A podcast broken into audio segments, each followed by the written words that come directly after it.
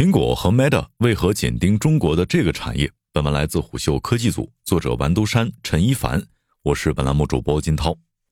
苹果和 Meta 在 AR 眼镜的研发上正在等待中国的解决方案。虎嗅从一位业内投资人处得知，这两家科技巨头正在从国内寻找 Micro LED 微显示器件，并已在多家公司下了数笔订单，用于 AR 眼镜的概念验证。每笔订单规模在五十套到一百套左右。提起 Micro LED，大多数人对它的印象或许是贵。去年六月，三星在国内首发了一百一十寸 Micro LED 的 Wall，其一百零五万元的售价一度在业内引发热议。仅从价格来看，Micro LED 似乎注定与消费级电子市场无缘。但 Micro LED 微显示器的出现，让事情迎来了转机。在 AR 眼镜有限的内部空间当中，微显示器的体积通常不能超过一立方厘米。且光线在经过波导传输后，入眼亮度仍需要达到上千尼特，而能够同时满足这些条件的，目前只有 Micro LED 显示技术。对于 AR 眼镜行业，Micro LED 技术的导入似乎是实现规模化的关键。在这点上，目前全球企业的起点基本相同，而且中国企业大有占据主导位置的趋势。根据陀螺研究院的数据，从2016年开始，AR 行业的投融资规模进入高度活跃期。作为近眼显示终端，AR 产业链上最引人关注的就是显示器件。Micro LED 是 AR 设备走向消费级的必经之路。不过，这项被所有人都看好的技术，此前的商业化进展并不顺利。业内对于 Micro LED 的研究最早可以追溯到两千年左右。彼时，美国堪萨斯州立大学的江红星课题组首次制备了基于氮化物的 Micro LED，并且于四年开发出了芯片尺寸为十二微米。十乘十阵列的蓝光 Micro LED，与此前的显示技术相比，Micro LED 在亮度、解析度、功耗等多个维度上具备碾压式的优势。因此，在 Micro LED 诞生之后的几年里，全球多个高校和企业都投入到它的商业化落地研究中。尽管商业化探索的时间超过二十年，但 Micro LED 的成本问题始终没有得到有效解决。因为 Micro LED 的技术难题在于。如何将纳米级的 LED 芯片从生长基板转运至显示基板上？在业内，这个转运的过程被称为巨量转移，因为它是在较大尺寸的面板上转运上千万枚 LED 芯片，且全部依靠机械的方式，因而成本很难控制。但 AR 眼镜的出现似乎给这条商业化之路撕开了一道口子。由于 AR 眼镜上使用的微型 Micro LED 显示器采用的是单片集成工艺。关键原材料之一的氮化镓直接在硅蓝宝石等衬底上长晶，完美避开了巨量转移这个难题，在根源上使成本问题得到解决。而在技术匹配度上，Micro LED 的诸多特性几乎就是为 AR 眼镜量身打造的。与此前大部分的显示终端不同，AR 眼镜的成像是通过光学镜片组件对微显示屏幕发出的光线束进行反射、折射和衍射，最终投射到人的视网膜上。这种工作原理最大的好处是能够在局部空间当中营造出不同的画面深度感知，在用户大脑视觉系统当中形成一个虚拟现实的现场。因此，对于 AR 眼镜来说，这块微显示屏必须要足够小，这样才能够保证设备的体积和重量可控。同时，市场角和亮度必须足够大，这样才能够满足日常佩戴的需求。Micro LED 刚好全部符合上述要求。投资机构的嗅觉比产业链公司更早，这个赛道的公司普遍早期初创，基本都处于 demo 的阶段，有的甚至仅仅是概念阶段。但在这个领域，全球起点差不多，每个技术路线几乎都有做商业化的公司，大家都有一个共同点，就是看好未来巨大的市场潜力。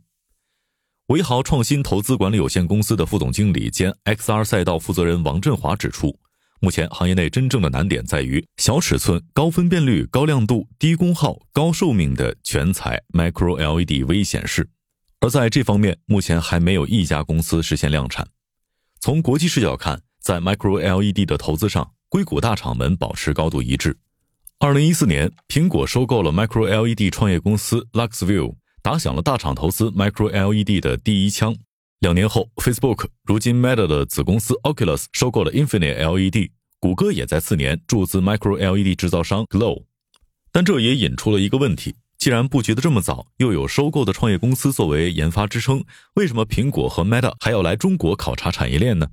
实际上，中国对于 Micro LED 技术的研发，甚至要早于上述的所有公司。前文中我们提到，Micro LED 是一项从高校实验室走出来的技术，产学研的结合在这个行业当中表现得尤为明显。而在早期的 Micro LED 研究当中，中国香港占据着关键的一席之地，相关研究进而又辐射到了中国大陆。两千零六年，香港科技大学刘继美课题组申请了一项名为“倒扣焊集成 Micro LED” 的专利。三年后，该团队利用 UV Micro LED 阵列激发红绿蓝三色荧光粉，得到了全彩色的 V LED 显示芯片。而当下中国的 Micro LED 创业者们几乎全部出自刘继美教授的门下，这种区域聚集与产学研的结合，在行业竞争上有着十分明显的优势。一位业内人士向虎嗅表示，在 Micro LED 行业当中，依托于高校的实验室或者依托于知名教授的创业公司普遍存在。他们在一些具体的技术路径的创新上有着明显的前瞻性和先进性。目前，国内的 Micro LED 创业公司中，主要研究的课题也多集中在当年港科大全彩 LED 的方向上。当然，这也是行业内眼下共同的难题。王振华向虎嗅透露，在 Micro LED 单片集成上，现阶段共有五种主流技术路径：量子点色转换、三色合光、三色垂直、分区外延、动态像素调光。虽然技术路径繁多，但真正能够满足可量产、成本可控要求的，恐怕只有三色合光与量子点色转换。